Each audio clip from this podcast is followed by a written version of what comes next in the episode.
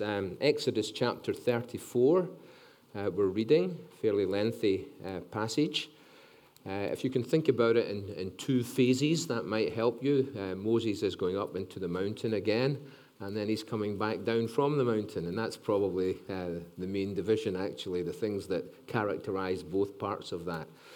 During the course of uh, tonight, we'll turn to another passage in the New Testament uh, briefly, which actually gives a commentary on this chapter and helps us to understand it a little bit better. In fact, I don't think we would really understand this chapter properly if it wasn't for that passage in 2 Corinthians.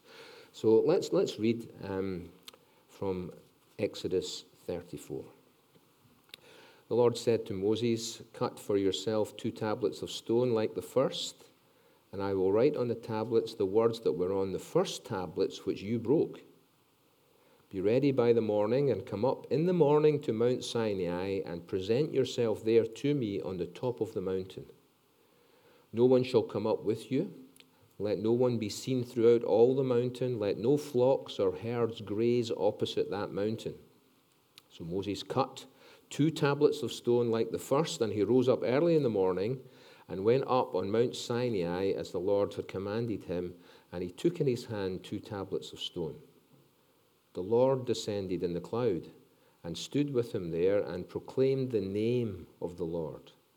The Lord passed before him and proclaimed, The Lord, the Lord, a God merciful and gracious, slow to anger and abounding in steadfast love and faithfulness, keeping steadfast love for thousands, forgiving iniquity and transgression and sin but who will by no means clear the guilty, visiting the iniquity of the fathers on the children and the children's children to the third and the fourth generation. And Moses quickly bowed his head towards the earth and worshipped. And he said, If now I have found favor in your sight, O Lord, please let the Lord go in the midst of us. For it is a stiff necked people, and pardon our iniquity and our sin, and take us for your inheritance.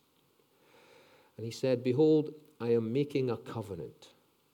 Before all your people I will do marvels, such as have not been created in all the earth or in any nation.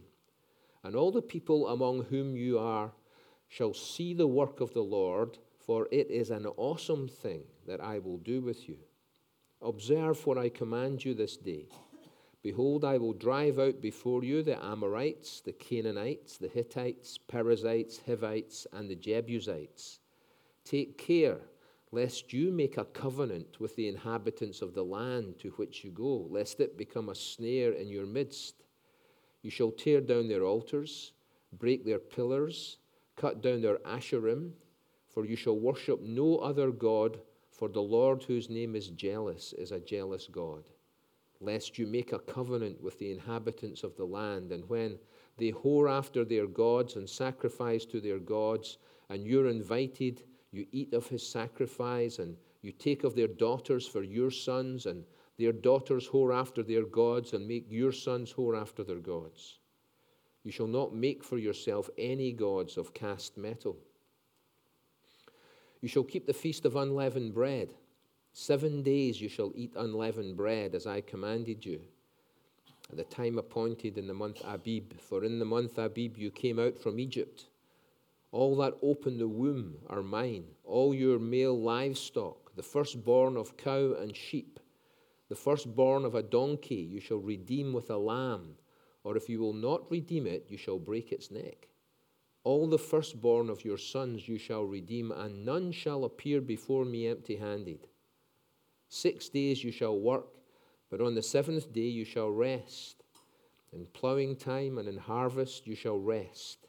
You shall observe the feast of weeks, the first fruits of wheat harvest, and the feast of ingathering at the year's end. Three times in the year shall all your males appear before the Lord God, the God of Israel. For I will cast out nations before you and enlarge your borders no one shall covet your land when you go up to appear before the Lord your God three times in the year. You shall not offer the blood of my sacrifice with anything leavened, or let the sacrifice of the feast of the Passover remain until the morning. The best of the first fruits of your ground you shall bring to the house of the Lord your God. You shall not boil a young goat in its mother's milk. And the Lord said to Moses, Write these words, for in accordance with these words I have made a covenant with you and with Israel. So he was there with the Lord forty days and forty nights. He neither ate bread nor drank water. And he wrote on the tablets the words of the covenant, the Ten Commandments. When Moses came down from Mount Sinai with the two tablets of the testimony in his hand, as he came down from the mountain, Moses did not know that the skin of his face shone because he had been talking with God. Aaron and all the people of Israel saw Moses, and behold, the skin of his face shone, and they were afraid to come near him. But Moses called to them, and Aaron and all the leaders of the congregation returned to him, and Moses talked with them. Afterwards, all the people of Israel came near, and he commanded them all that the Lord had spoken with him in Mount Sinai. And when Moses had finished speaking with them, he put a veil over his face. Whenever Moses went in before the Lord to speak with him, he would remove the veil until he came out. And when he came out and told the people of Israel what he was commanded, the people of Israel would see the face of Moses, that the skin of Moses' face was shining. And Moses would put the veil over his face again until he went in to speak with him. Amen. May God's word uh, speak to all our hearts, touch all our hearts tonight.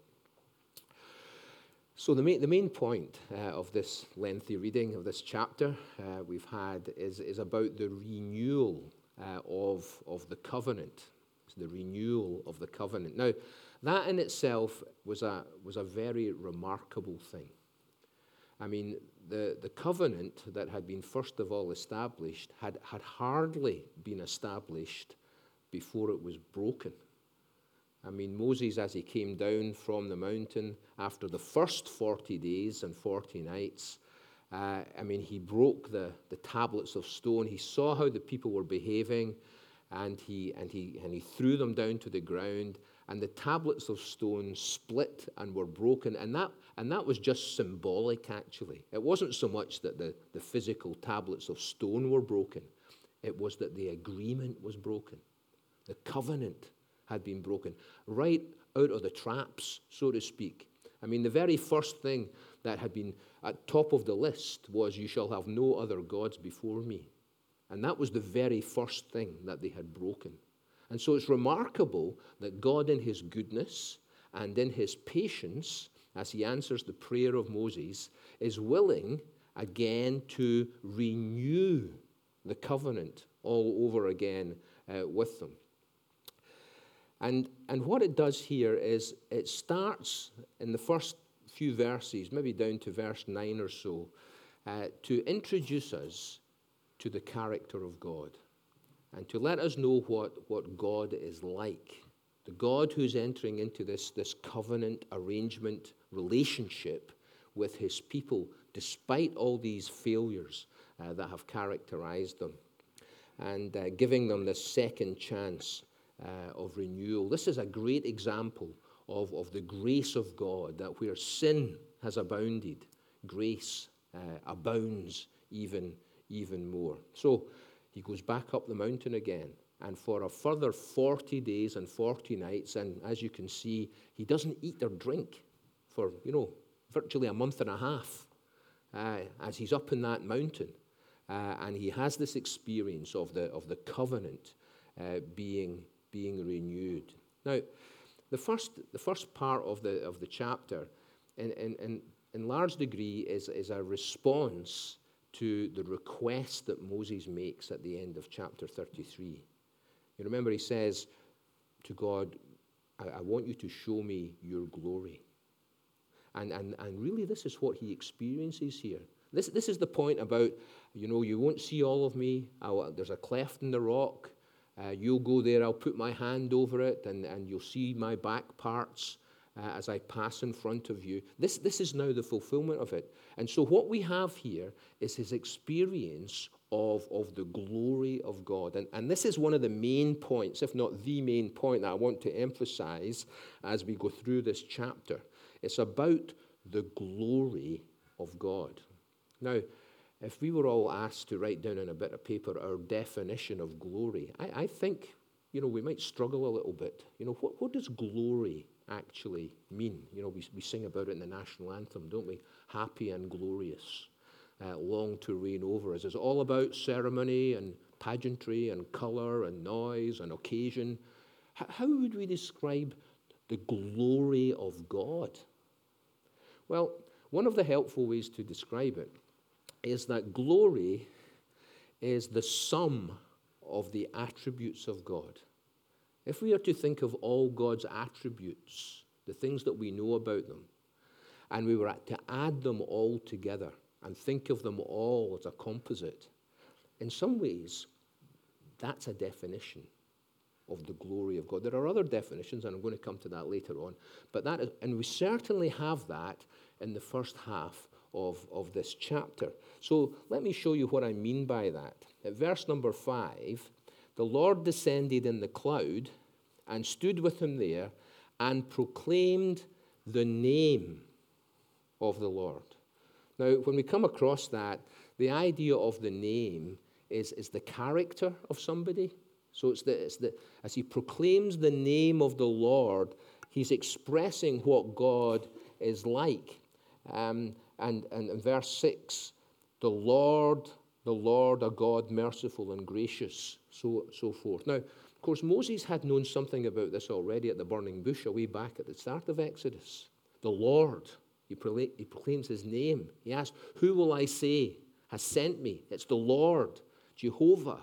I am. Now, okay, here is an attribute of God. I am. I, I am self existent. I don't, I don't need anybody else. Um, I, I, am self um, evident and self existent and eternal.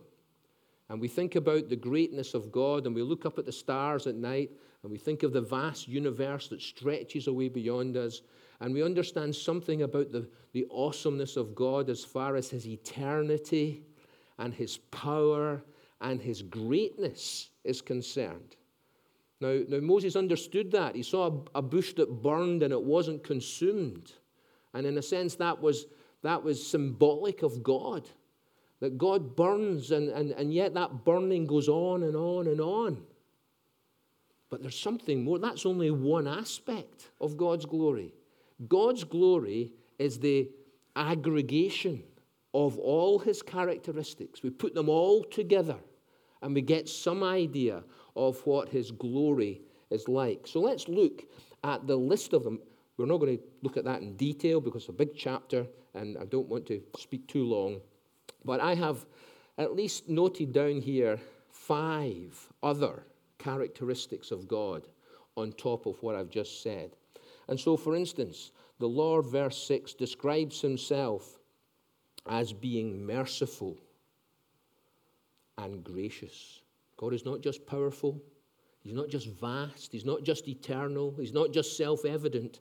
He's, he's merciful and He is gracious. That is what God is like in His essence. Not just a quality that he has, but in his absolute essence is mercy and grace. Point number two, he's slow to anger. What is God like? Does, does God, is God quick in bringing in his judgment against humanity, against us? He is not. God is patient. That's what he's like. He is long suffering he delays judgment. He doesn't wish the death of any, but that everyone comes to repentance and lives. Point number three abounding in steadfast love and faithfulness. What is the glory of God? Well, th- th- this is part of it. We think about the steadfast love that, that never fails, that never weakens, that never changes, that irrespective of everything else, it keeps on going and is true and is faithful. This is what God is like as far as his love is concerned. Point number four, and he forgives. And there are three different words that are used here regarding God's forgiveness, different little angles, nuances. Uh, as far as sin is concerned, sin is iniquity, it's transgression, it is sin, it misses the mark. You know, it's rebellion against God, it's crossing the line, and it's missing the mark. And God will forgive these things. That is what God is like. He's not somebody who turns his back on sin. In his essence, he is a forgiving God. However, and the fifth and final point here, he will by no means clear the guilty. He's a God of justice and holiness and purity. Seems a paradox to us, doesn't it, to have both of these things held together. And yet, this is what God is like. And he proclaims all of this as Moses is hidden in the cleft of the rock, and the glory of God to some extent, and this is not the whole thing, this is only part of it that he sees and is aware of. And yet he understands something of the, the multifaceted greatness and, and glory of the God before whom he now stands. And he is experiencing here on top of Mount Sinai. Now, there is really only one adequate response to the glory of God. You know, it is, it is something that we, that we all really should, should seek to experience increasingly, you know. That, I mean, that's, that's the prayer of the Lord Jesus, actually, wasn't it? In John 17. He prayed for the disciples that were there. He also prayed for those who would believe on him through their word, which I guess is us, you know. And one of the things that he prayed was that they would see my glory. The glory um, that he had with, with the Father before the foundation of the world. That is my prayer, he said. And, and, and that will be the experience. I, I often think of that verse actually at a funeral of a Christian, actually, that the prayer of Christ is answered at that point because they now see the glory of Christ. Christ's prayer has been answered, you know, because they now see in all his glory. We should experience that to some extent in our lives. It should be a, a big, uh, a, big motivation for us. One of the key things that drives us in our Christian life is to, is to behold the glory of Christ and to understand it. And, and, and that's where worship comes from. And that's what happens here as far as Moses is concerned. Verse number eight, he quickly bowed his head towards the earth and he worshipped. He came to understand something of the worth of God, the value, the glory of God. And, and, and this, this needs to be all of our responses increasingly. The Father seeks worshippers. More than anything else, that's what God seeks. You know, not people who necessarily are trotting around being busy doing this and that, because the motivation can be a little bit kind of, you know, off, off beam sometimes. But it's, it's worship that the Father, more than anything, is looking for. Those who will worship in spirit and in truth, like uh, Mary of Bethany, you know, who, in response to knowing that Christ was going to die, brings the alabaster box of ointment and breaks it and and is at his feet with, with the worship of her heart. And she's done a beautiful thing to me, says Christ. He understood, he, under, he knew exactly what was in the heart of, Mo, of Mary, and that was, was worship. So, so this is the God who, who commits himself to the covenant. Now, sometimes we can get taken up with some of the old words like covenant um, and, and, and fail to actually you know, recognize exactly what was going on. It was a pact it was almost like a treaty that was being entered into here, an, an official, formal agreement between God and his people. Moses was their representative. And this is what the Lord is saying here.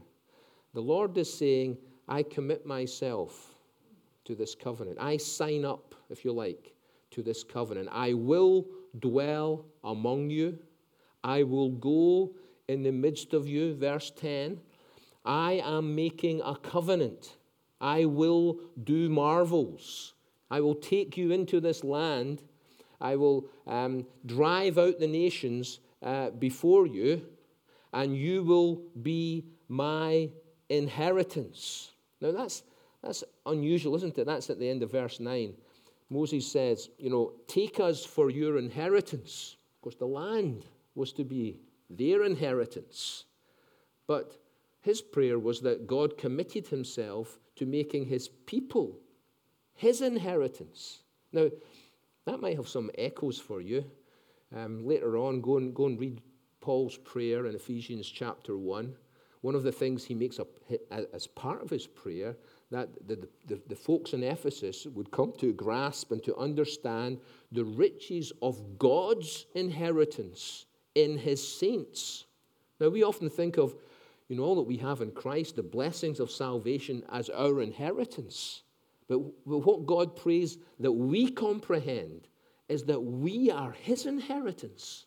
Now, that's, that's phenomenal that God looks on us as his inheritance, his special treasure, because of his love uh, for us.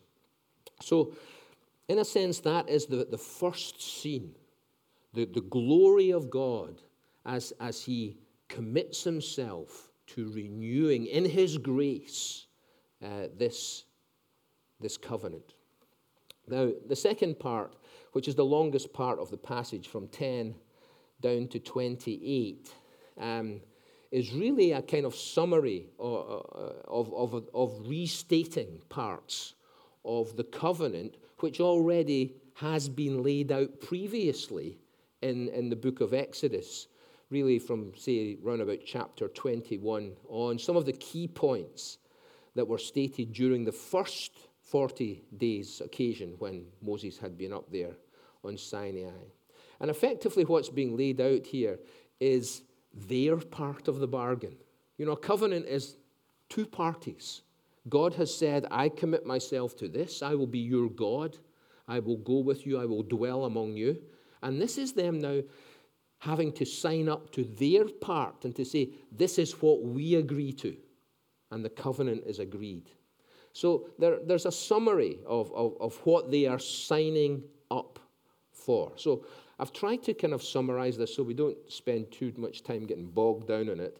Uh, but I've, I've by and large summarized this into to three headings. All right, so if you look, for instance, at uh, verse 12 to 17, and um, we're calling this no covenants with the pagans. So that's in contrast, obviously, with the covenant they're making with God. No covenants with the pagan nations. Take care lest you make a covenant, verse 12, with the inhabitants of the land. So that, that's something that they have to, they have to say, they have to sign to. We, we, we won't make a covenant with these people. And the reason for that is pretty clear, isn't it? Uh, here are people who are idolaters, um, tied into the worship of their pagan deities. There's a whole lot of atrocious you know, practices and behavior. You know, if you enter into a covenant, of course, marriage is included as one of the covenants. Don't do that, he said, because when you do that, your heart will be drawn away, not just to the women you marry, but to the idols that they hold dear as well. And it will change your whole heart and direction. Um, so, no covenant with, with the people that you um, are going to, uh, whose land you're going to take. Secondly, uh, verses 18 to 24, you shall keep the feasts. All right, no covenants with the pagans. Keep the feast. Now, there are three feasts that are mentioned here annual feasts. All the males are mentioned in particular, and they have to appear before the Lord, verse 24, three times every year at these feasts in, in Jerusalem. That's where you get, you know, like the, the Psalms of Ascent in, in, in, our, in our, our, Psalms, when they used to go up three times a year. They were some of the songs they sang as they traveled from all the different parts and areas of the country up to Jerusalem, presented before the Lord. Now, the, the, the three main festivals or feasts uh, that are mentioned, of course, um, are all to do with an, an expression of, of God's goodness to them. So let's, let's just look at them very, very briefly. Verse 18 You shall keep the feast of unleavened bread. Okay, now, Feast of Unleavened Bread was, was really joined on to the Passover. So the Passover started and the unleavened bread uh, festival followed immediately on. You read that in chapter 12 uh, of Exodus. And interestingly, what, what he now does down to verse 20 is he picks up on one of the main points of the Passover and the Feast of Unleavened Bread. And it's the concept of redemption. You know, so this, he said, this is important. You, you have to sign up to this. I want you to go at this particular time, the first month of the year, and you all come before me and you observe this feast because you have to be reminded about your redemption. You know, that you were redeemed from, from, from Egypt. And the price of your redemption was the blood of the Passover lamb. And, he, and, and of course, the whole point of the Passover lamb, which is tied into what is said in verse number 20 all the firstborn of your sons you shall redeem, is that, you know, the firstborn of Egypt all died because they were not sheltered beneath the blood. The firstborn of the children of Israel were spared because the blood of the Lamb protected them. And therefore, the firstborn belonged to God.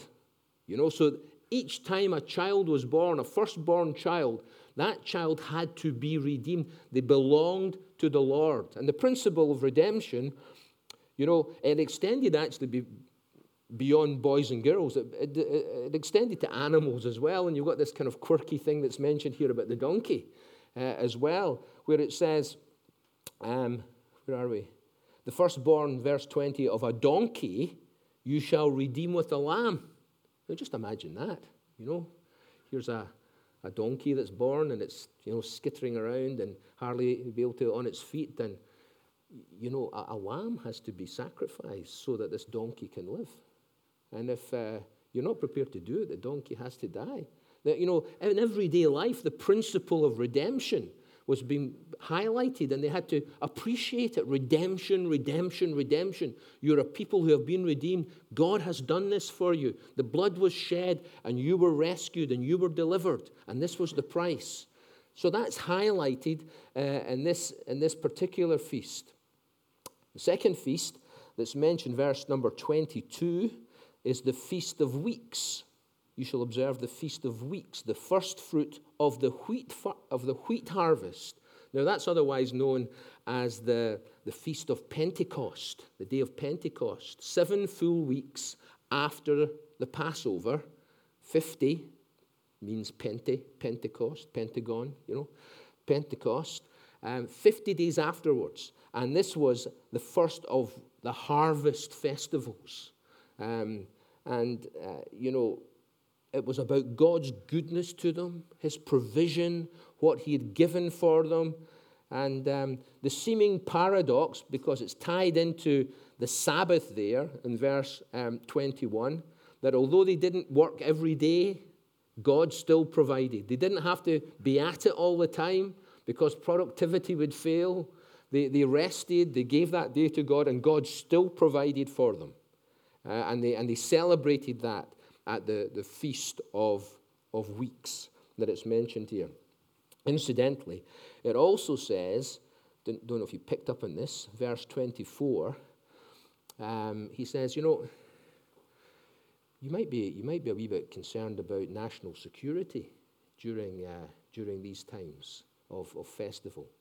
I mean, if word gets out that all the males um, are going to leave their towns and villages along the borders of Ashkelon and, you know, the Gaza Strip and all the rest of it uh, to go to Jerusalem, you can understand the enemies might get word of this and breach your security. Well, look at what he says here.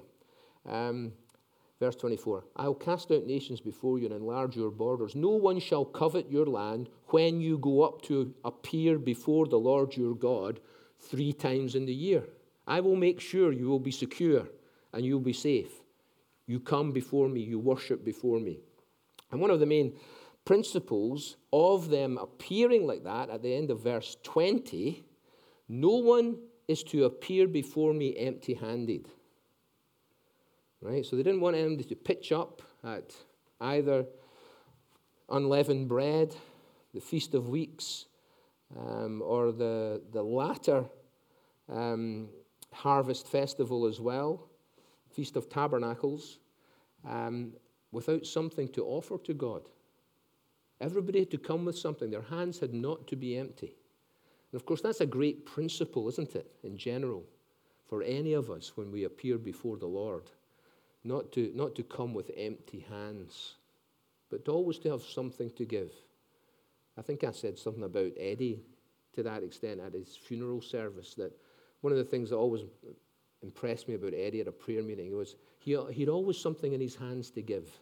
All right? He always had something that he came to give to the Lord as far as his worship was concerned, his appreciation as he presented himself before the Lord. A great example for all of us. And, and it's a principle that's marked out here. When you come before me, don't come with empty hands. Always, not, not determined to do something, but prepared to give something um, to the Lord.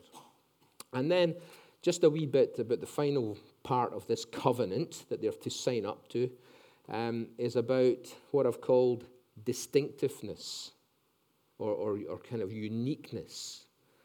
You know, they're, they're, they're, to sign up to the fact that there's going to be certain practices and characteristics of how we are as a nation that are going to be different from all the other countries round about us. It's going to set us apart. You know, it's almost like um, when the, uh, the Puritans crossed 1620 in the Mayflower over to North America, you know, for, for, because of conscience, to set up a brave new world, you know. And, um, and uh, there were going to be laws and ways that they did things, they thought, that would set us apart. You know, even in the 1700s when the Declaration of Independence was announced and they, and they, and they signed it, you know, we hold it as self evident that everybody is, is born equal and, you know, liberty and freedom is, is an inalienable right of people. And they hoped, of course, that their nation would, would take on a distinctiveness uh, that would rise above the common herd, you know, and of course, we know that that hasn't really happened. But there were things here that they were asked to sign up to that would make them distinct, that their nation would work in a different way completely different from everything else. And there are a few examples uh, of this that some of them might seem a little bit unusual, but they're put here. So, for instance, verse number 25 don't offer the blood of my sacrifice with anything leavened. All right, leaven. You know, un- unleavened bread. Leaven. You know, you put the leaven in and it causes the bread uh, to rise. Fermentation takes place and there's a kind of spreading effect. And very often in the Bible, uh, leaven is used, not always, but often, as an illustration and as a symbol of sin. So Jesus said, Beware of the leaven of the Pharisees, which is hypocrisy. Hypocrisy works like yeast, it works like leaven. And you put a little bit in and it will spread. And in fact, what they did when they came out of Egypt was that it was unleavened bread because very often when you made your bread, you know, you took a piece of the leaven from the previous batch to make the next batch. There was a complete break when they left Egypt and they traveled out towards the promised land. Unleavened bread. They wanted no influence at all from the old life to enter into the new one. That was symbolized uh, in that. And there was no mix with the blood of the sacrifice with anything leavened. The sacrifice of the feast of the Passover had not to remain until the morning. They'd eat the whole thing on that night. And that kind of characterized the idea of this, this was important, it was one off. It had to be done with haste. You know, they were, they were leaving. God was going to enter in decisively and deliver them, and they had to be ready for the off straight away. And that was part of the unleavened thing as well. There was going to be no time for, for that bread even to rise. You know, God was going to come down, God was going to come in, and, uh, and, and you would be delivered, and you're off. And, and, that perhaps is, is, is symbolized uh, in, in this. There are also some dietary laws here. This one, you shall not boil a young goat in its mother's milk. Probably that's the background to some of the kosher kind of dietary laws that uh, are still observed. Even in how they ate their food, there was to be a distinctiveness. Nobody knows exactly why this is put here. Some people think that it could have been part of one of the kind of idolatrous rituals of the, of the land, and so they were to keep clear of that. There could be an element of, you know, cruelty here as well.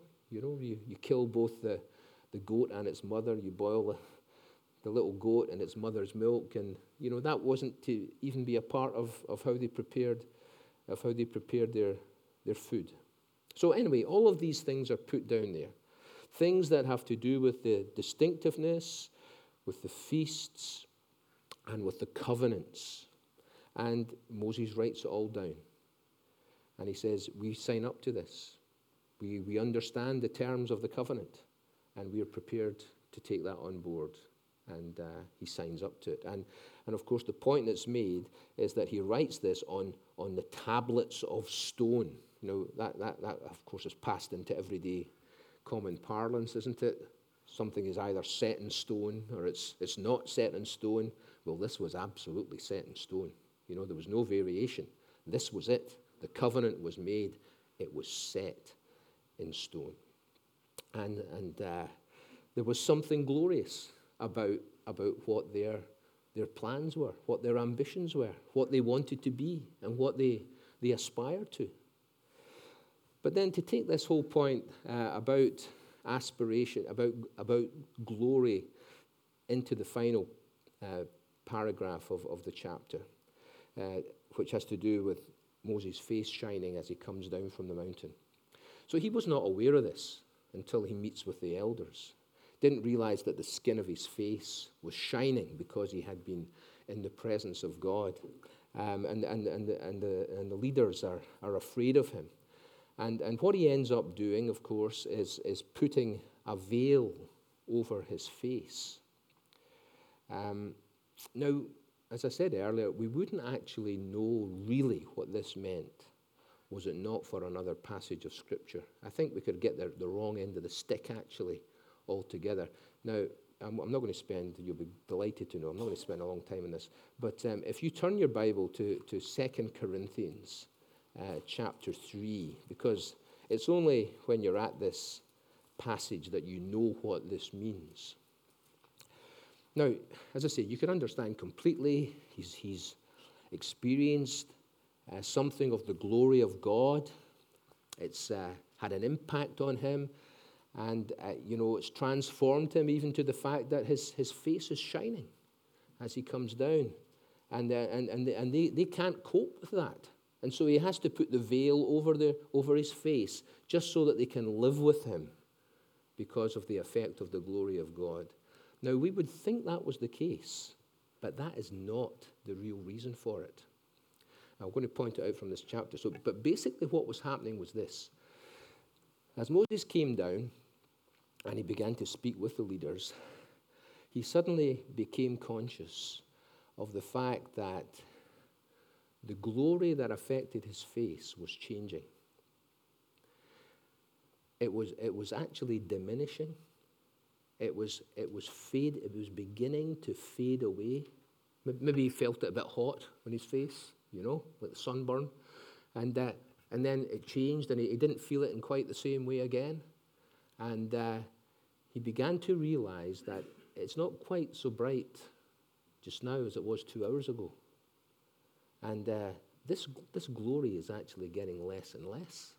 Now let's, let's turn to chapter 3 of, of 2 Corinthians um, so that we can. Yeah, verse 12, verse 13. We are not like Moses, who would put a veil over his face so that the Israelites might not gaze at the outcome of what was being brought to an end. All right? He didn't want them to realize that the glory of this covenant was a diminishing covenant. It was a diminishing glory. It was a fading glory. He didn't want them to understand that, so he, he covered it up deliberately. It was a cover up.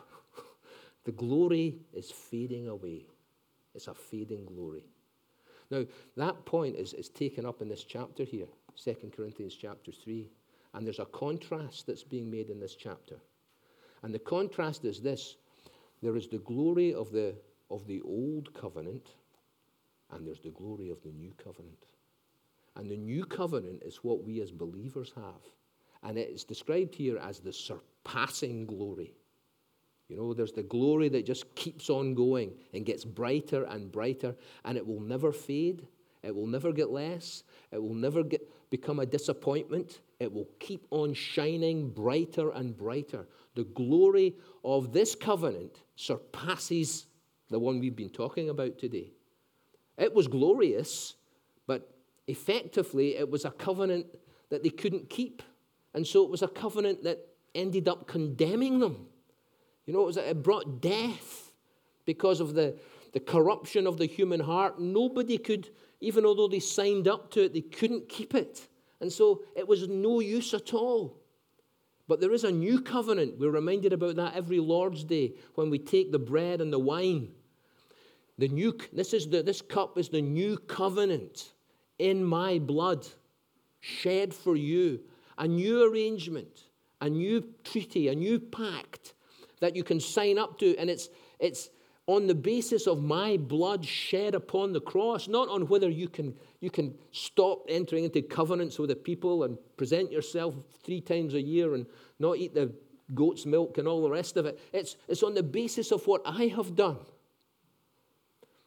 And Hebrews 10 goes further and talks about the fact that this is a covenant that's not written on tablets of stone, but it's written on our hearts by God's Spirit.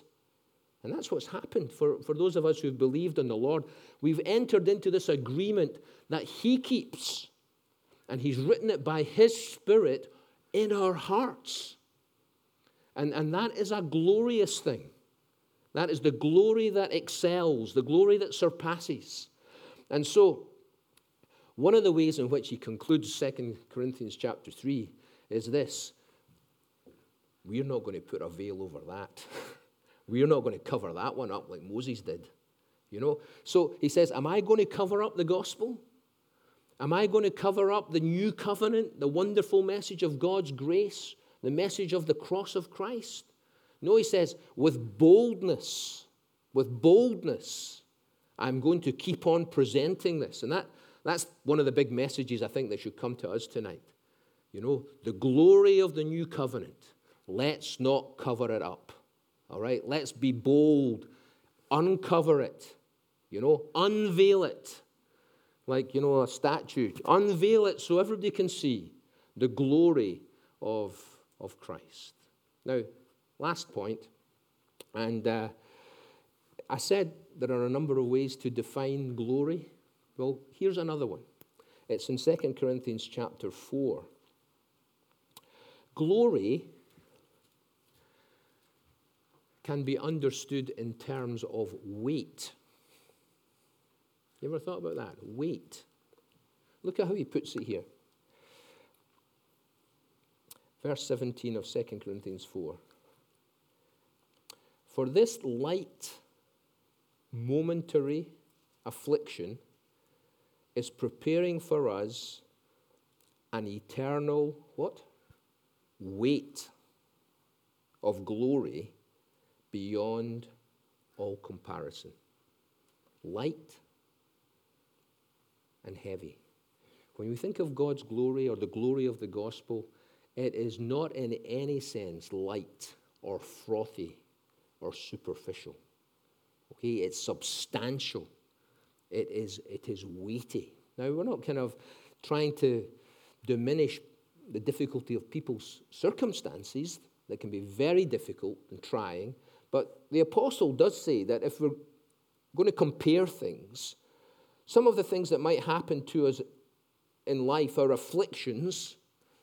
Number one, they're momentary, they're for a moment and, and they're light. They are light in comparison to the eternal weight of glory that awaits us who believe in the Lord Jesus Christ.